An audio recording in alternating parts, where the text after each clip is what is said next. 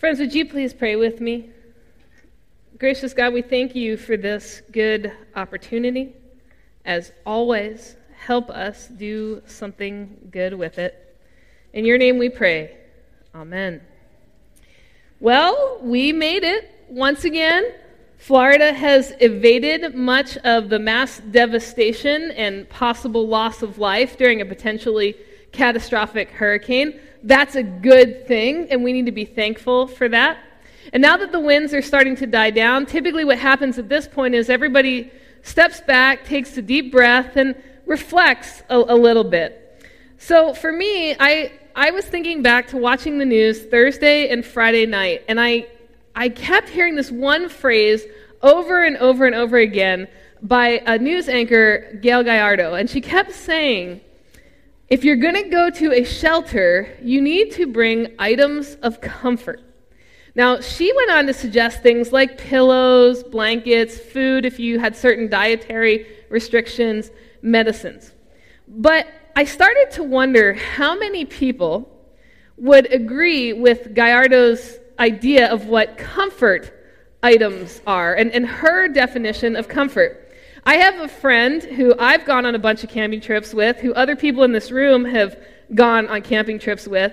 And without fail, when she shows up for a trip, she shows up with two blankets, three pillows, and two bags full of stuff for a single overnight camping trip because she she to her credit she wants to make sure that all of her bases are covered and that she is prepared for any situation. Worldwide marshmallow shortage it could happen. Real life potential sharknado she is she is prepared.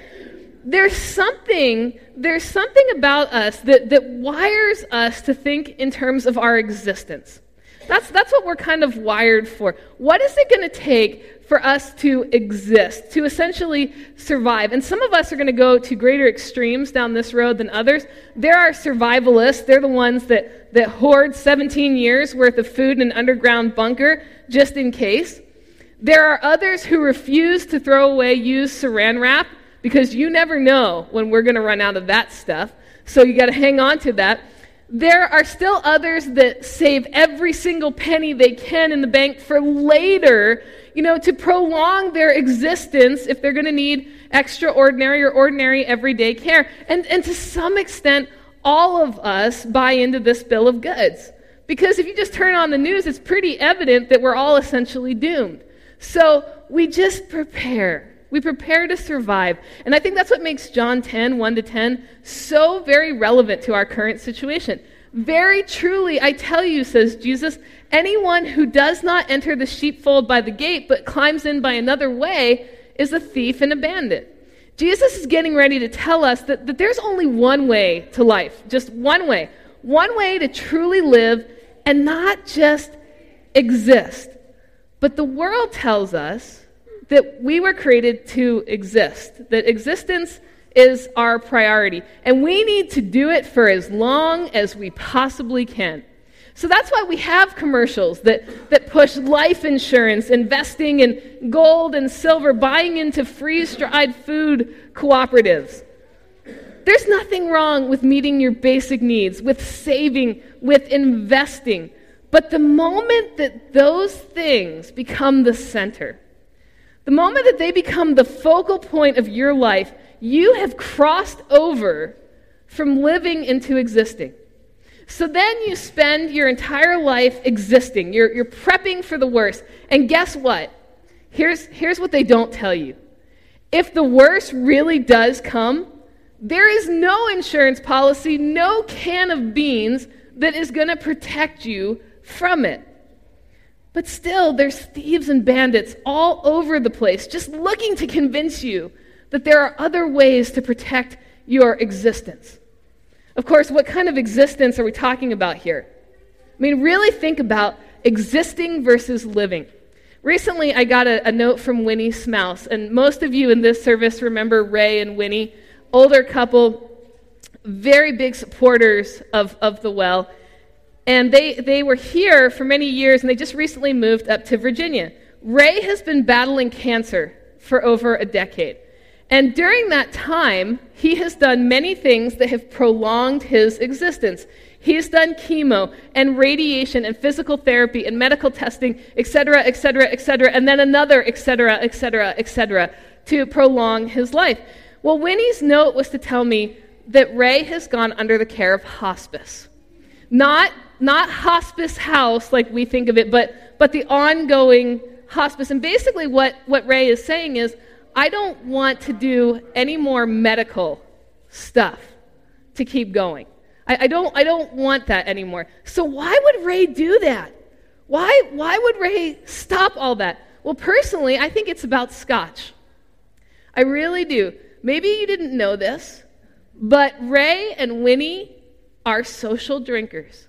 Now, this is not a sermon about addiction or alcoholism. They are social drinkers. I'm talking about one, one drink over dinner. And I'm not telling tales out of school because anytime many of us found them at a restaurant, they were having a cocktail with their friends. But here's the thing there came a point in Ray's treatment when the medicine hurt him so bad, and his lips got severely cracked to the point where he couldn't even have a cocktail with his friends anymore. Friends, it's not, this isn't a story about Ray's vices, far from it. It's a story of living, and part of Ray and Winnie's living was to be around their friends and to go out to dinner and have a drink with them and, and tell stories and laugh and enjoy life. And when that was taken away from Ray, he went from living to merely existing. So Ray made the choice to go back to living. Here's why this matters. I want you to think of it in terms of eternity. In Jesus Christ, we're promised eternal life. And that seems like a really good deal, doesn't it? Seems like a really good deal until you confuse living and existing. So, how excited would you be if the promise is congratulations? You get to exist for eternity. Doesn't sound so awesome then, does it? That you just get to get by every single day. You just get to barely survive. Because the thing about eternity is it's eternal. So can you imagine yourself just trying to get by every day forever? Well, that's not God's that's not God's vision for individuals. It's not God's vision for the church, regardless of how hard the world is going to try to convince us otherwise. Jesus says, "The one who enters by the gate is the shepherd of the sheep. The gatekeeper opens the gate for him, and the sheep hear his voice. He calls his own sheep by name and leads them out. When he has brought out all of his own, he goes ahead of them. He goes ahead of them, and the sheep follow them because they know his voice. They're not going to follow a stranger, but they will run from him because they do not know the voice of strangers. Jesus used this figure of speech. The people didn't understand it. We have a hard time understanding. So Jesus comes back at it again in a very practical, very blunt, very honest way. Very truly, I tell you, I am the gate for the sheep. No, no hinting around about it. I'm the gate. All who came before me are thieves and bandits, but the sheep would not listen to them. I am the gate. Whoever enters by me will be saved. And then get this part. This is so important because we skip over this part. They will come in and go out and find pasture. The thief comes only to kill, steal and kill and destroy. I came they may have life and have it abundantly. When we look to exist, we are all about playing it safe. So if we were stuck in that, that holding pen for the sheep, right? That's just playing it safe. But that's not what Jesus said. Jesus said, You come in, you go out, you can get out there in the world. I'm not going to trap you into something. We're so into playing it safe, we don't want to take risks, we don't want to take chances. Let's just cover every possible scenario. And Jesus instead invites us to live. I think it is so interesting that he says that you're going to be saved, but you still get to go in and out. There's freedom in Christ. He's not trying to trap you, to hold you in. He's saying, go out, come in, but whatever you do, live. You were created to live, not just to exist. God loves us too deeply to smother us with safety. He knows that we don't combat our fears by living sheltered lives. We fight fear by developing courage. And courage is formed in the dangerous furnace flame of risk. The life in all of its fullness that Jesus talks about in the Gospel of John, it's not a pain free life. It's not a failure proof life insurance plan. It's an opportunity to live a passionate life. But we got to stop thinking about it as an insurance policy against getting hurt. And instead, think about it as a license to dream big and to risk big for the kingdom of God, in the assurance that if in fact it does all go wrong, the grace of God will pick us up, dust us off, throw us right back out there into the action.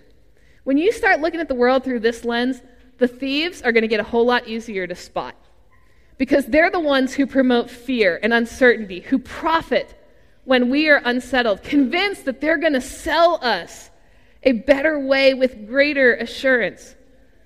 I want to be clear Jesus wasn't against saving or being responsible or contributing to society. Scripture says that he was a proponent of all of those things, but not to the extent that the whole purpose of our living is to be safe.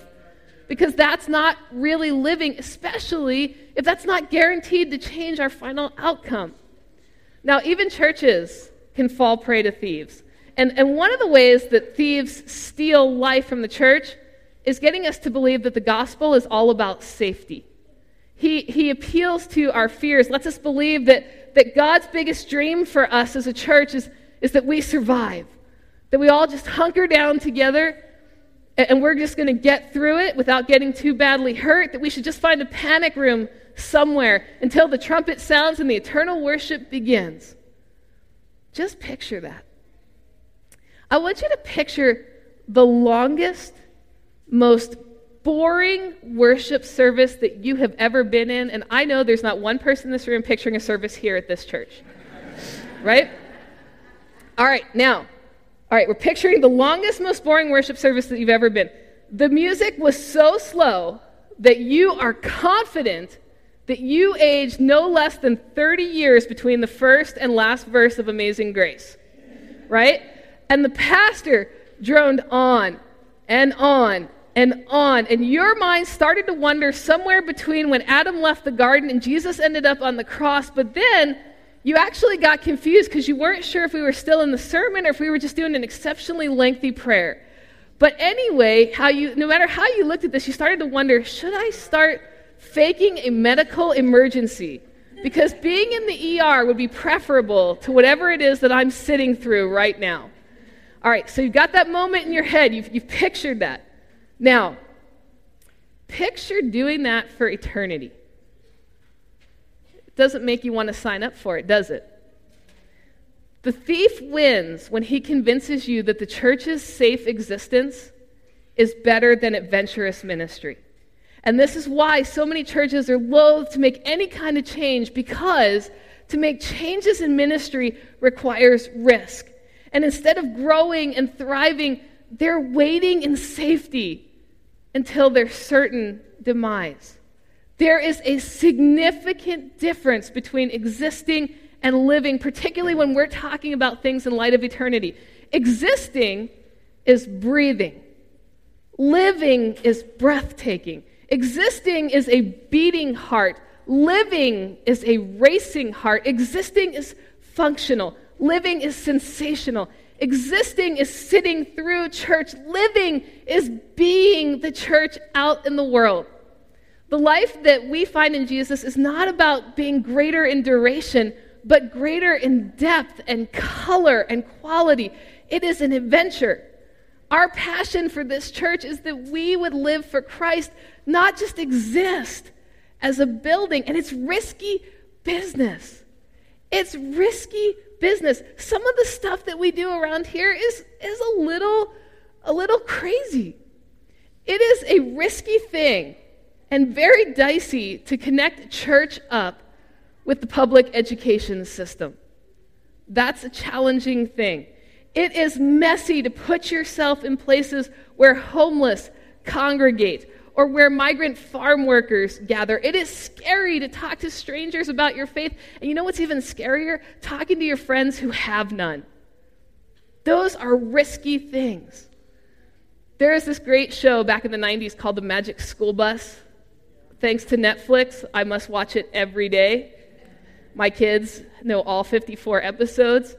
There's this teacher, Miss Frizzle. She's the teacher of the Magic School Bus. And every day on the Magic School Bus, they go on these amazing, amazing adventures. And every time Miss Frizzle says, We've got to take chances, make mistakes, get messy. Here's the best part for us, though, as a church we can do that all with the complete freedom in Christ and do it without fear.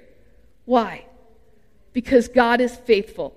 And when we take chances for the kingdom of God, they may not always turn out great the way that we wanted them, but God is still going to use them to move us forward. We have seen that repeatedly in the life of this church.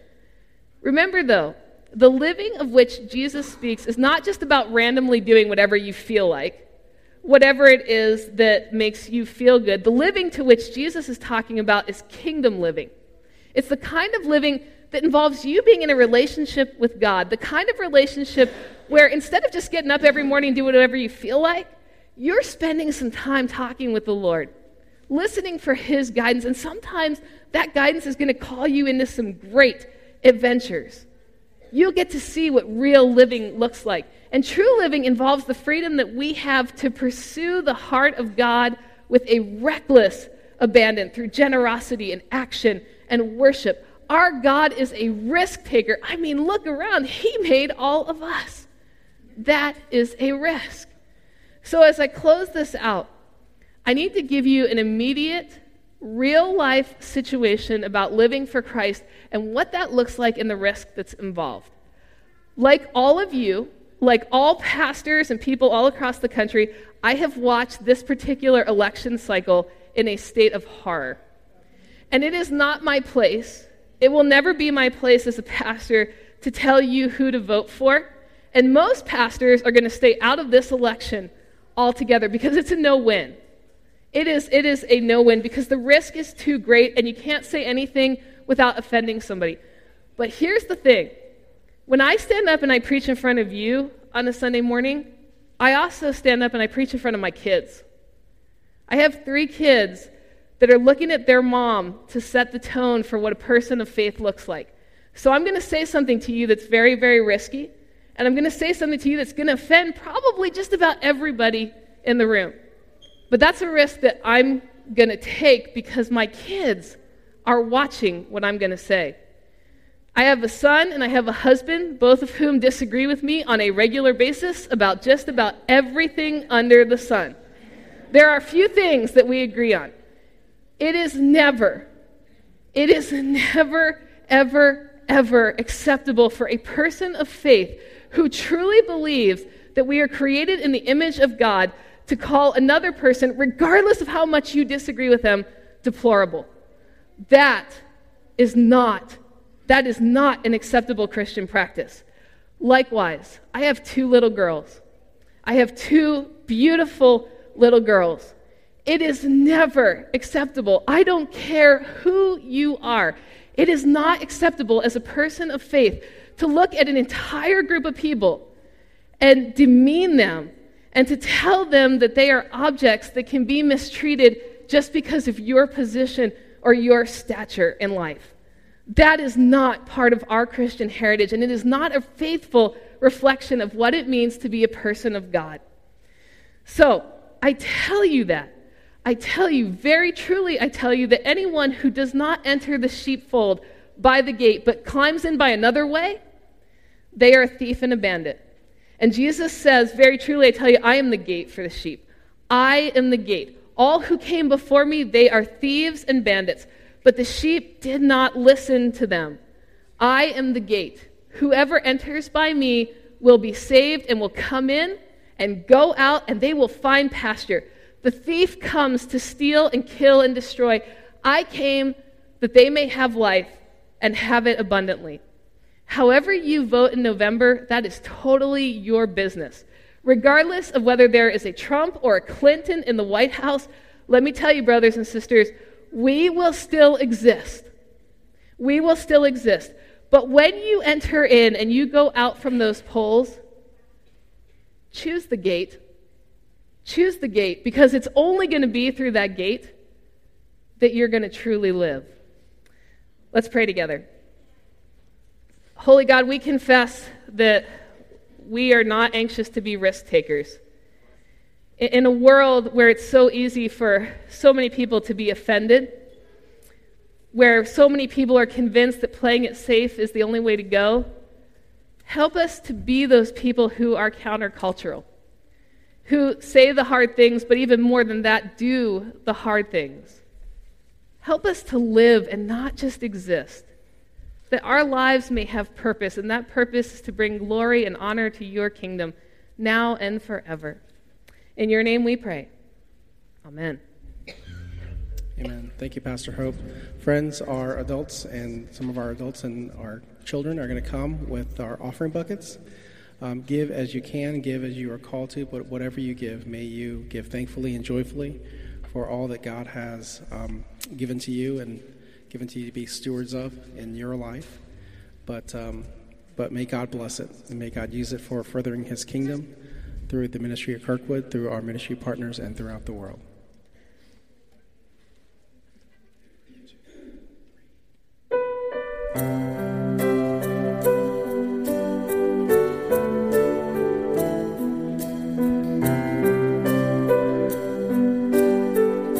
Bless the Lord.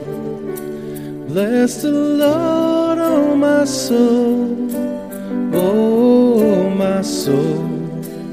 Worship his holy name.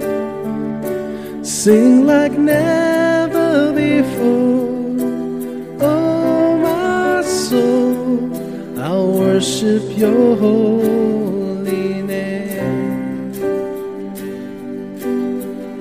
sun comes up.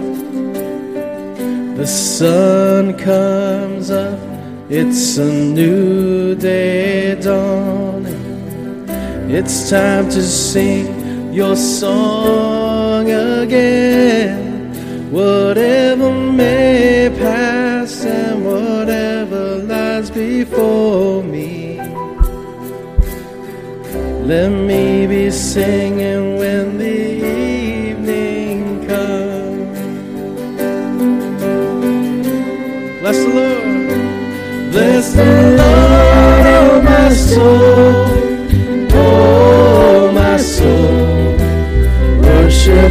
soul.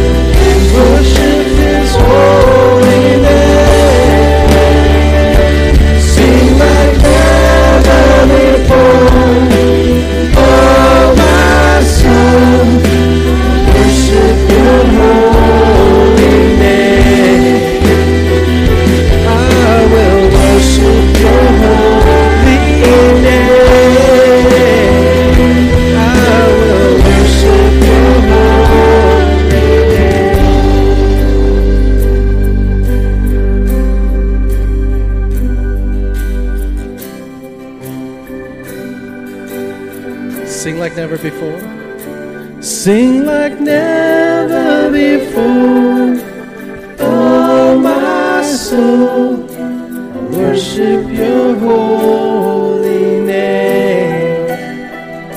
I will worship your holy name.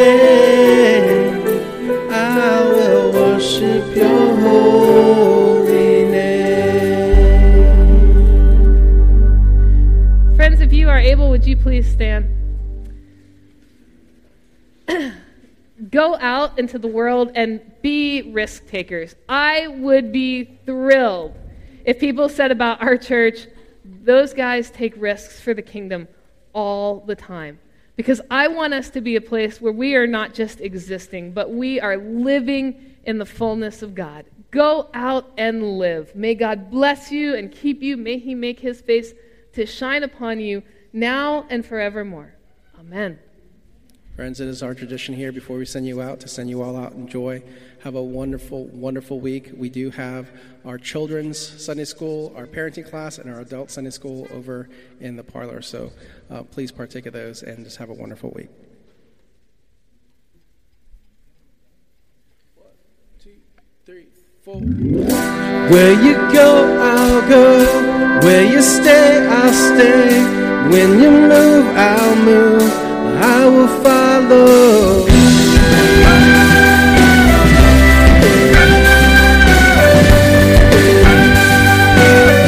All your ways, all your ways are good. All your ways are sure. I will trust in you alone. Higher than my side,